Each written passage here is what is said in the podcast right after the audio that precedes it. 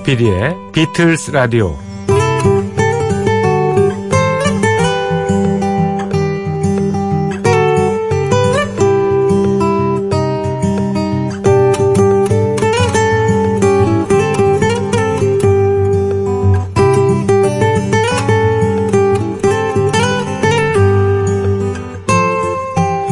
깡패, 무대, 돌쇠, 미친 개, 백곰, 똥개, 황금박쥐, 뼈다귀, 고릴라, 에이즈, 독사. 주로 조폭 사회에서나 쓸 수 있는 것 같은 단어들. 다름 아닌 학창시절 우리 은사들의 별명입니다. 말이 거칠다고 깡패. 삼국지에 나오는 무대처럼 키가 작다고 무대. 돌격대원처럼 몰아친다고 돌쇠. 눈이 매섭게 생겼다고 미친 개. 덩치가 크고 어슬렁 걷는다고 백곰. 눈이 노랗다고 똥개. 그 외에도 걸리면 죽는다고 에이즈. 빼빼 말랐다고 뼈다귀. 머리가 벗겨져 광채가 난다고 황금박쥐. 1970년대, 80년대에 선생님은 회초리로 아이를 다스렸고 아이들은 선생님의 약점을 별명으로 만들어 반격을 가했습니다. 별명은 그분들 모르게 우리끼리 나눈 음성 문화였죠. 그래도 그때는 스승과 제자의 끈끈한 정이 있던 시절이었지 싶습니다. 이제는 대부분 세상을 떠나 안 계신 그분들이 그립네요. 이제 막 스승의 날이 시작해서 3시간 됐습니다. 오늘 5월 15일입니다.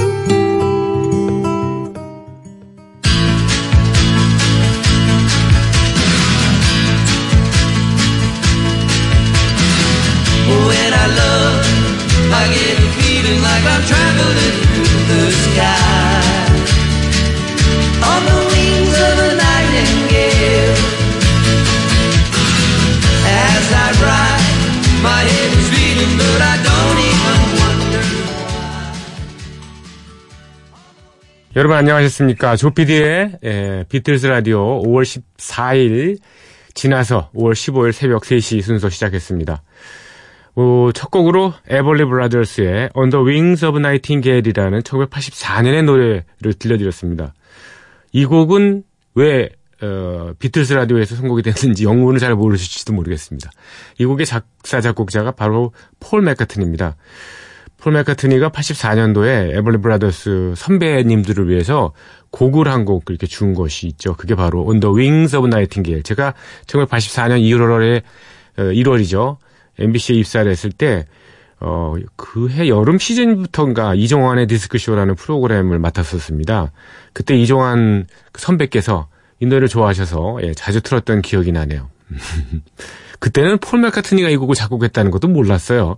나중에 보니까 이제 어, 이 곡을 에, 선배들 위해서 헌정을 했더군요.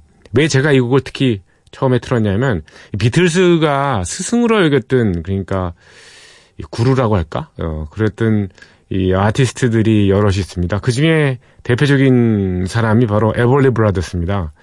예, 존 레논과 폴 맥카트니 이 사람은 그 돈 에벌리 그리고 필 에벌리 이 그 독특한 이중창을 굉장히 좋아했고 모방을 했습니다. 이분들이야말로 정말 팝 음악의 삼도 화음의 거장이었죠. 그래서 비틀스뿐만 아니라 어, 사이먼 앤 가펑콜도 어, 모델로 삼아서 어, 에벌리 브라더스를 모델로 삼아서 많은 그 음악을 탄생시키기도 했었습니다.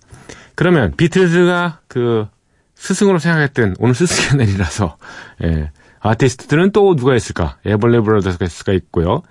또 엘비스 프레슬리를 예, 빠뜨릴 수 없겠습니다. 존 레논이 어, 10대에 예, 엘비스 프레슬리의 예, 핫브레이크 호텔 음반을 구입해서 예, 매일 밤 듣고 뭐 그랬다고 하지 않습니까? 그 다음에 척베리를 또 떠올릴 수 있겠네요. 어, 비틀스 초기의 락큰롤 예를 들면 뭐 롤 오브 베토벤이라든가 락큰롤 뮤직, 자니 브이 굿 같은 그런 곡들은 다 어, 척베리를 리메이크했는데 예, 굉장히 우상으로 여겼습니다. 그래서 존 레논이 나중에 척베리를 만났을 때 척베리 당신은 나의 영웅이에요 이렇게 큰 소리 쳤다는 일화도 있습니다.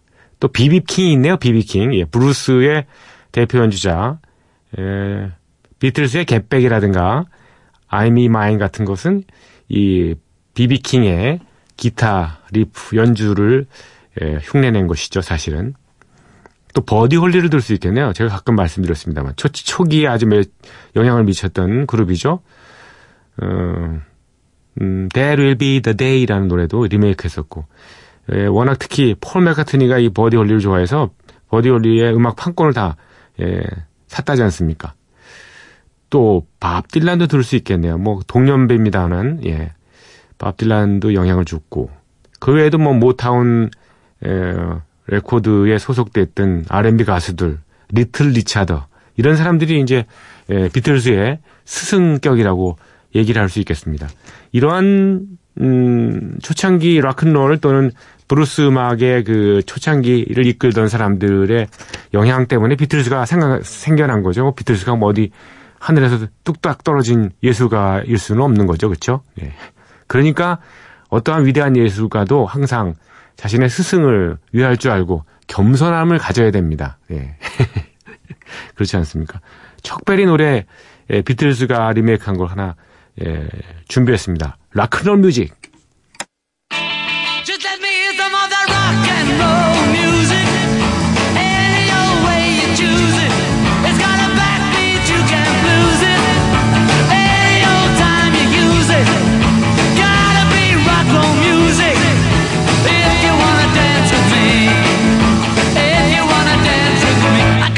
Kick against modern jazz. Unless I try to play it too down fast. I lose the beauty of the melody. Until it sounded like a symphony. 네, 비철기 비틀즈 초창기 대표곡 중에 하나죠. 락큰롤 뮤직 들으셨습니다. 자, 비틀즈 라디오, 조피디의 비틀즈 라디오 시작했는데요. 여러분의 참여를 기다리고 있죠. 저희 프로그램은 예, 예, imbc.com, mbcfm4u, 조피디의 비틀즈 라디오로 예, 방문해 주십시오. 홈페이지를 찾아주시면 거기 사연을 남길 수 있는 방들이 요소 요소에 있습니다. 예, 흔적을 남겨주시고요. 예, 신청곡도 적어주시고 비틀즈에 대해서 나만이 알고 있는 어, 좀 비밀스러운 얘기 같은 거 그런 걸 공개해 주십시오. 저도 지금 많이 배우고 있습니다. 여러분의 그 어, 뭐랄까 그 지식 집 비틀즈에 관한 지식들이 장난이 아니거더라고요. 보니까 예. 장난이 아니다는 표현이 그렇습니다. 아주 대단히 예, 훌륭하시고 예, 거의 박사 수준인 분들이 너무 많으시더라고요. 예. 어, 또 음, 휴대폰 문자 남겨주시면 됩니다. 그리고 어, 샵 8000번 이용하시는 분은요. 요금이 부과됩니다. 짧은 건 50원, 긴 거는 100원에 예, 정보 이용료가 든다는 사실을 말씀을 드립니다. 마포구 성암로 267번지 조피디의 비틀스 라디오 담당자 앞으로 손편지 주실 분들 환영합니다. 저희 프로그램은 새벽 3시에 방송이 돼서 어 우리끼리는 이렇게 즐겁게 잘 듣고 있지만 네. 어, 이 생활 시간대 그 저 출근하시고 공부하시러 학교 가시고 이런 분들한테는 좀 고역이지 않습니까? 새벽 3시가. 그런 분들을 위해서 여러 다양한 플랫폼이 열려져 있으니까 그걸 이용하십사 하고 제가 안내를 드리고 있습니다.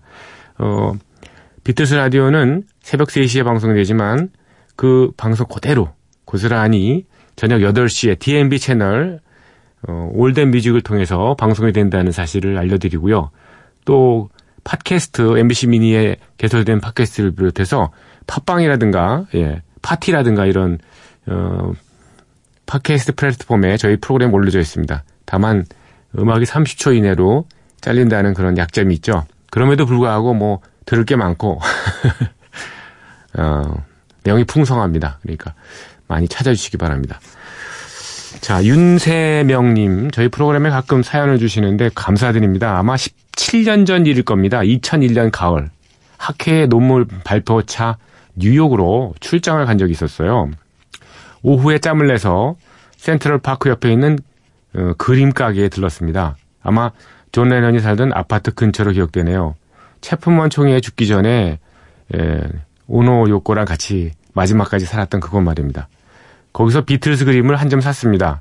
사진을 스케치로 그린 건데 제인 애쉬와 비틀스 멤버들이 스튜디오에서 함께 얘기를 나누고 있는 모습이었죠. 그 후로 그림은 저희 집 거실에 걸려 있었습니다. 그러고도 또 한참 지나서 신혼 초였을 거예요, 아마. 10년 전쯤? 아내랑 사소한 말다툼이 커져서 결국 마음이 서로 크게 상했습니다.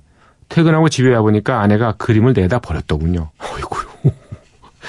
자기보다 비틀스를 더 좋아한다고 빠져서 비틀스 비틀어버리고 싶다나요? 헐. 근데 사실 제가 아내를 좋아하게 된 이유가 그림 속에 제인 에이셔를 닮아서였는데 뭐 이 얘기는 안 했지만요. 굉장히 속상했던 기억이 나네요.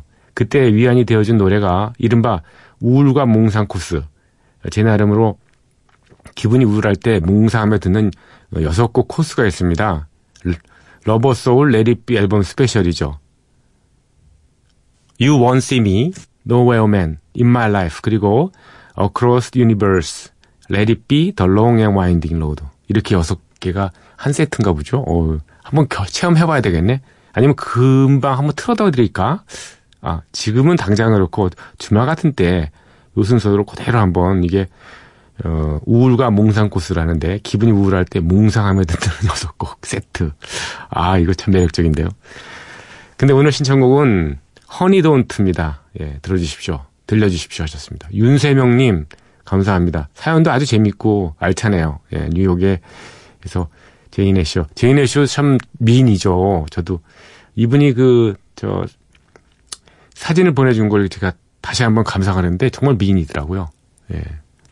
어, 폴 마크트니가 좀 빠지면 했었죠. 근데 왜 헤어졌을까요? 사실 제인 애셔의 그 오빠인가요? 그 피터 애셔가 있었지 않습니까?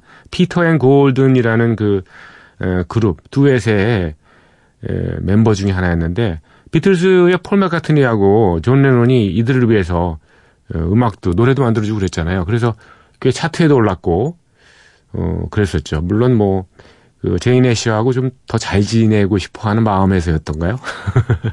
그런 게 없진 않았겠죠.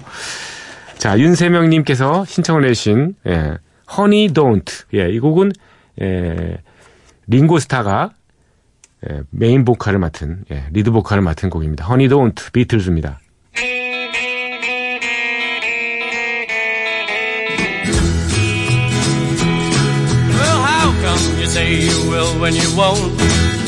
You do, baby, when you don't. Let me know, honey, how you feel. Tell the truth now, is love real? But uh-uh. Well, honey, don't. Well, honey, don't.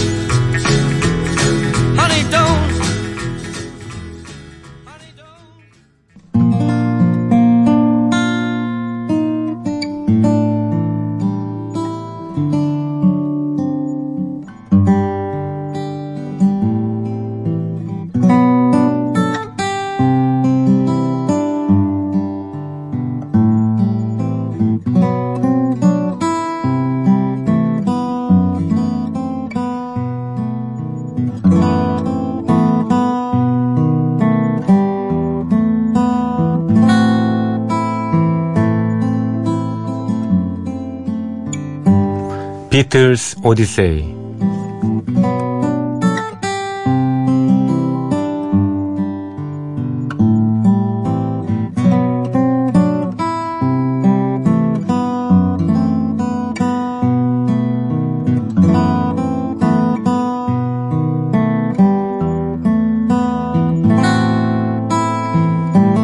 비틀스 오디세이는 비틀스가 음악 활동을 하던 시기의 이야기입니다. 1950년대 중후반 이들 멤버들이 처음 만날 때부터 스토리는 시작합니다. 1960년대 그리고 이들이 해체 수순을 밟은 1970년까지 그룹 활동의 전 과정을 연대기로 훑어드리는 시간입니다.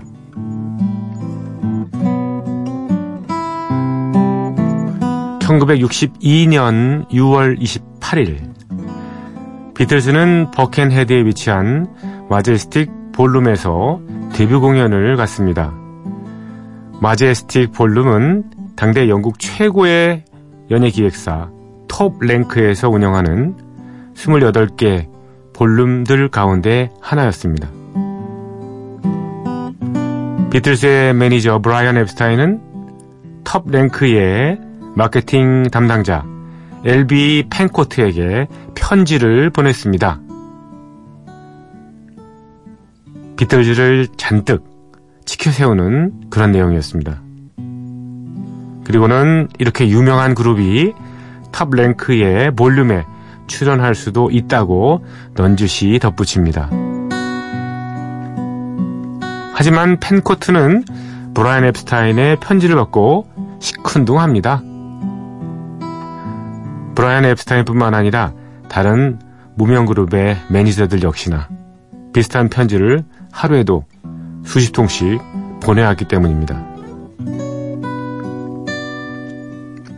편지에 질린 펜코트는 브라이언 앱스타인에게 형식적인 답장을 보냈습니다. 그가 보낸 답장에는 톱 랭크가 운영하는 28개 볼륨의 주소들이 쭉 나열되어 있었습니다. 그리고 한 줄이 더 있었습니다. 브라이언 앱스타인 씨, 직접 부딪혀 보시지요. 브라이언 앱스타인은 이 답장을 받고 잠시 실망했지만 실제 그렇게 행동합니다. 에버딘에서 플리머스 그리고 크루에서 킬번에 이르는 모든 지역의 Top Rank ballroom 매니저들에게 편지를 직접 보낸 것입니다. 브라이언 앱스타인의 이 보낸 편지에는 NEMS Enterprises 이름이 박혀 있었고 깔끔하게 타이핑이 되어 있었습니다. NEMS Enterprises 바로 앱스타인이 자신의 동생을 사장으로 앉힌 연예기획사입니다. 자기 회사죠. 엘비 펜코트는 제가 관리하는 그룹인 비틀스의 출연과 관련하여 귀하에게 직접 편지를 드려볼 것을 제안하였습니다. 꽤나 전문적으로 보이는 편지는 이렇게 이어집니다. 비틀스는 10월까지 예약이 꽉 차 있습니다만 귀 볼륨을 위해서라면 어떻게든 한번 시간을 내 보겠습니다. 놀랍게도 이 방법은 아주 잘 먹혀들었습니다.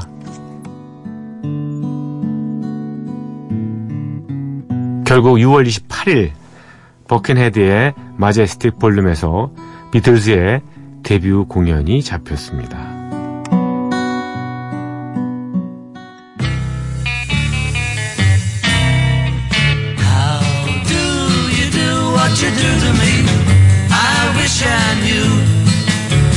If I knew how you do it to me, I'd do it to you. How do you do what you do to me? I'm feeling blue. Wish I knew how you do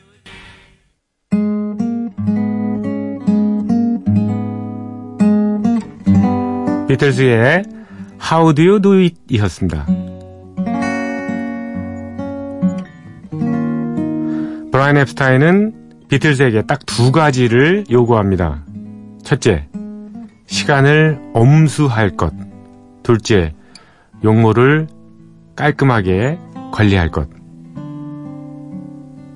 그리고 브라이언 앱스타인 자신도 비틀즈를 위해서 확실하고 아주 정확하게 일을 처리합니다. 먼저 브라이언 앱스타인은 매주 비틀즈 멤버들에게 계산 내역서를 공개합니다. 지난 일주일간 비틀즈가 어떤 공연에 출연했는지, 출연료는 얼마인지 한눈에 보이게 했습니다. 공연에 출연하기 위해서 사용한 경비와 수수료는 페니 단위까지 정리되어 있었습니다. 또 앱스타인은 다음 일정과 주의사항을 미리미리 알려두었습니다. 공연 하나하나가 얼마나 특별한지 또 얼마나 중요한지 자세히 설명했습니다. 가끔 그는 강조해야 할 부분은 일정표에 밑줄까지 그어가면서 자세히 설명했습니다. 비틀즈가 함부르크에서 영국으로 돌아오고 벌써 8주가 흘렀습니다. 6월 6일부터 7월 30일까지 비틀즈는 총 60번의 라이브 공연에 출연했습니다. 거의 매일 한 셈이죠? 어떤 때는 하루 두 번. 그리고 EMI 스튜디오에서 녹음 작업과 BBC 라디오 방송을 위한 작업도 병행했습니다.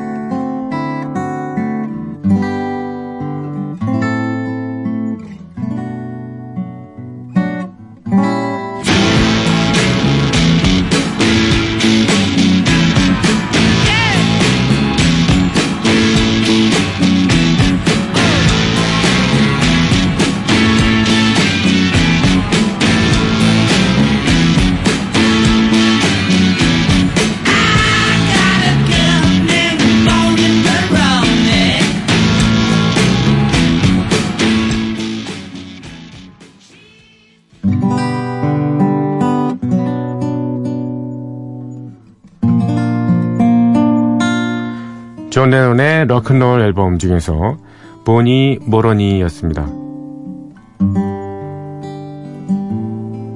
비틀즈의 스케줄에는 빠짐없이 캐번 클럽이 포함됩니다. 수요일에는 밤 공연을 하고 점심 공연도 두세 번씩 꼬박꼬박 출연합니다. 또 적어도 일주일에 한 번은 위럴고의 사우스포트 같은 리버풀 외부에 있는 주요 무대에도 이들은 출연했습니다. 브라이언 앱스타인은 비틀스가 익숙하지 않은 무대에 설 때면 특별히 신경을 씁니다. 비틀스의 공연은 보통 1시간 정도 진행이 되는데 30분씩 두 번에 걸쳐 연주를 하도록 했습니다. 왜냐, 비틀즈는 큰 무대에 선 경험이 적었기 때문입니다. 그래서 짧게 나누어서 공연하는 것이 어느 정도 긴장을 낮추는 역할을 했던 거죠. 또 비틀스 팬들 입장에서 보면 짧은 무대에 안달이 나고 더욱더 크게 열광하는 게 당연한 일이죠. 브라이언 앱스타인은 앞으로 비틀즈가 대형 무대에 설 때를 대비했던 겁니다. 철저하게 관리해주는 매니저 덕분에 비틀스 멤버들은 늘 활기에 넘쳤습니다.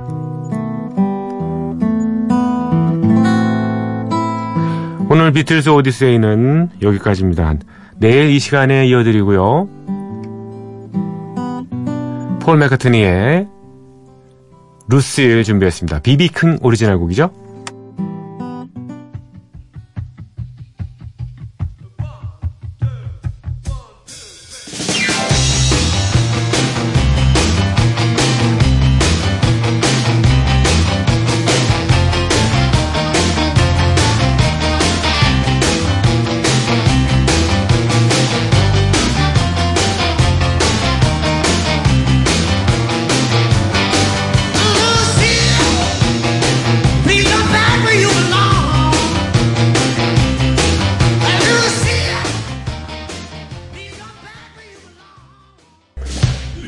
폴 맥카트니의 Lucille이었습니다. 자, 분위기 좀 바꿔볼까요? 예. 코린 베일리 래의 예, I'm Losing You, 존 레논의 Double Fantasy 앨범에 수록된 곡을 리메이크한 버전입니다.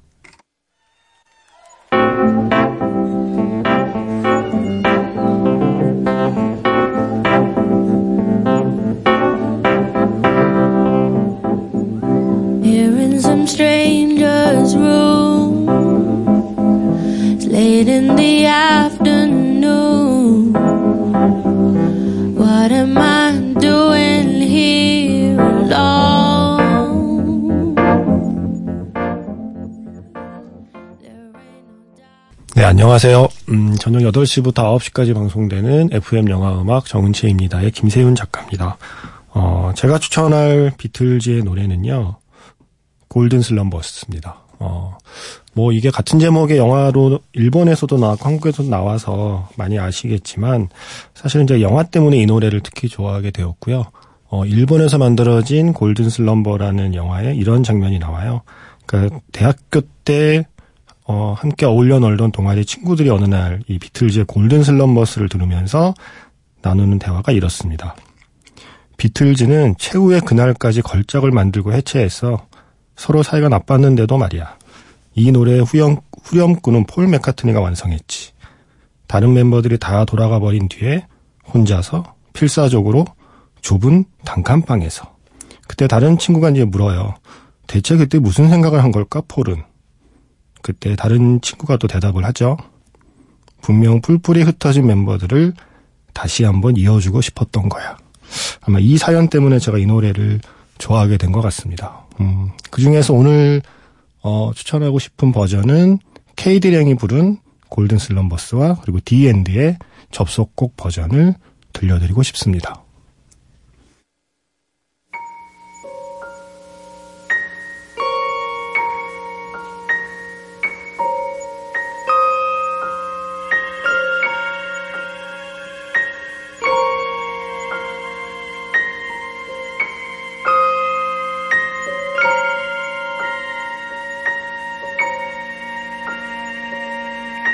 Once there was a way to get back home.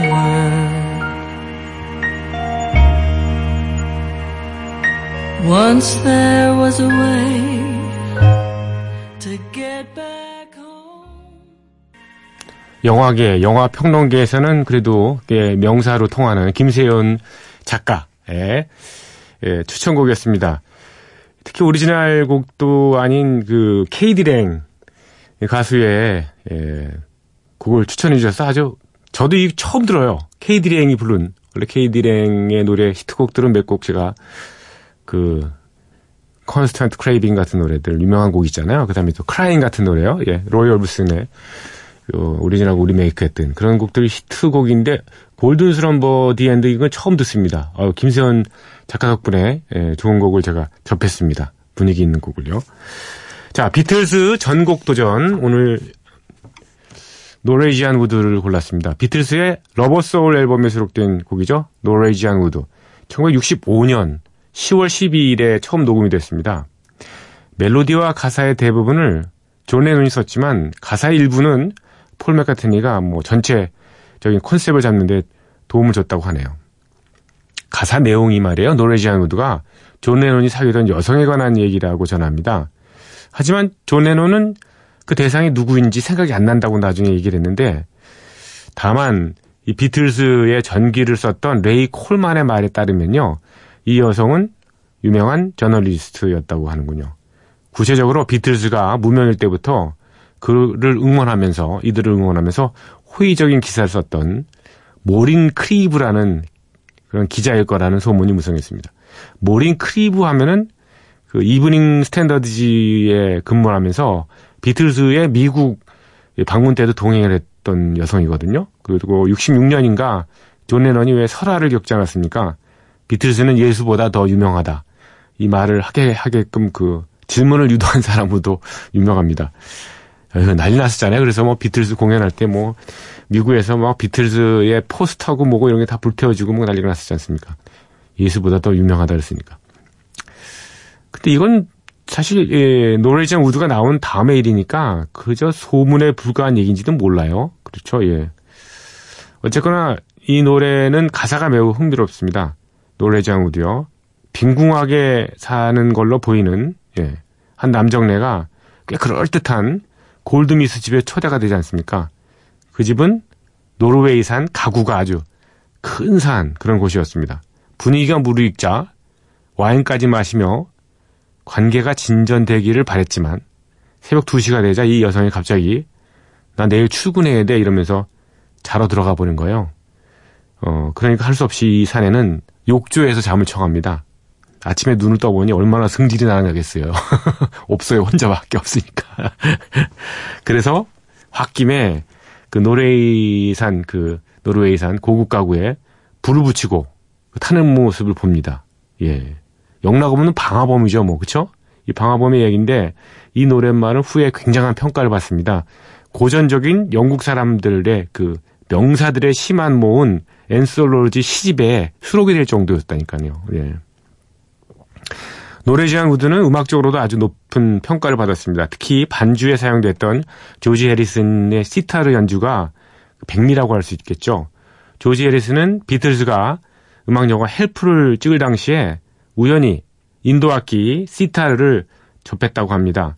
아무리 악기의 매력에 빠져 있다고 해도 연주가 금방 어, 익숙해질 리가 없, 없지 않습니까? 그래서 존 레논으로부터 온갖 구박을 받으면서 수백 번의 시행착오를 거듭한 끝에 결국 레코딩에 성공을 하게 됩니다. 그럼 뭐 Norwegian Wood를 연주한 시타르 이거 비싸고 품질이 좋은 것이었을까요? 아니었답니다. 런던의 어느 중고 악기점에서 산 낡은 시타르였다고 하네요. 한 가지 더 미국의 포크락의 전설이죠. 어, 밥 딜런은 이 노래 Norwegian Wood를 패덜 패러디해서 노래 하나 발표합니다. 이걸 아는 분은 별로 없을 거예요. Blonde on Blonde라는 그런 앨범에 수록된 Fourth Time Around라는 곡인데 어, 그런데 이 노래가 멋대로 패러디됐다는 사실을 어, 존 레논이 알고 격분했다고 그래요. 어? 음, 밥 딜런은 존 레논의 코앞에서 이 노래를 연주했거든요. 예, Fourth Time Around라는 곡을 들어보니까 이거 뭐야 노래 정도가 거의 똑같잖아 이러면서 이제 존 레논이 화가 난 거죠. 근데 뭐 나중에 악의로 만든 것이 아니라서 오해는 풀리긴 했답니다. 하루키의 소설로도 유명한 Norwegian Wood. 그 때문에 Wood가 한때 가구가 아니라 숲으로 잘못 해석이 되기도 했었죠. 뭐, 그- 그러면 어떻습니까? 뭐 노래에 대한 호기심이 더 재촉이 됐으니까 그리 나쁘지도 않았겠죠. 하루키는 뭐 책 많이 팔아서 좋고 예. 어, Norwegian Wood라는 노래는 더 알려져서 좋고 뭐 그랬던 거죠. 윈윈 게임이라고 할 수가 있을까요? 예. Norwegian Wood 비틀스의 오리지널 곡부터 먼저 듣겠습니다.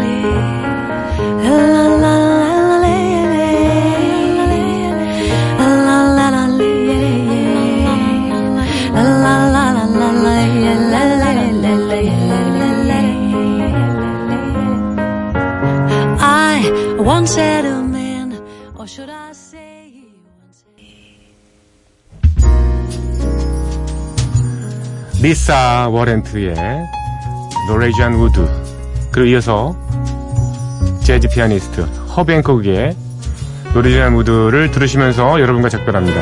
이렇게 다양한 버전으로 비틀스의 명곡을 들으니까 전부 새로운 것 같아요. 들어주신 여러분 감사드립니다. 내일 시간 다시 뵙겠습니다. 조정선 프로듀서였습니다. 고맙습니다.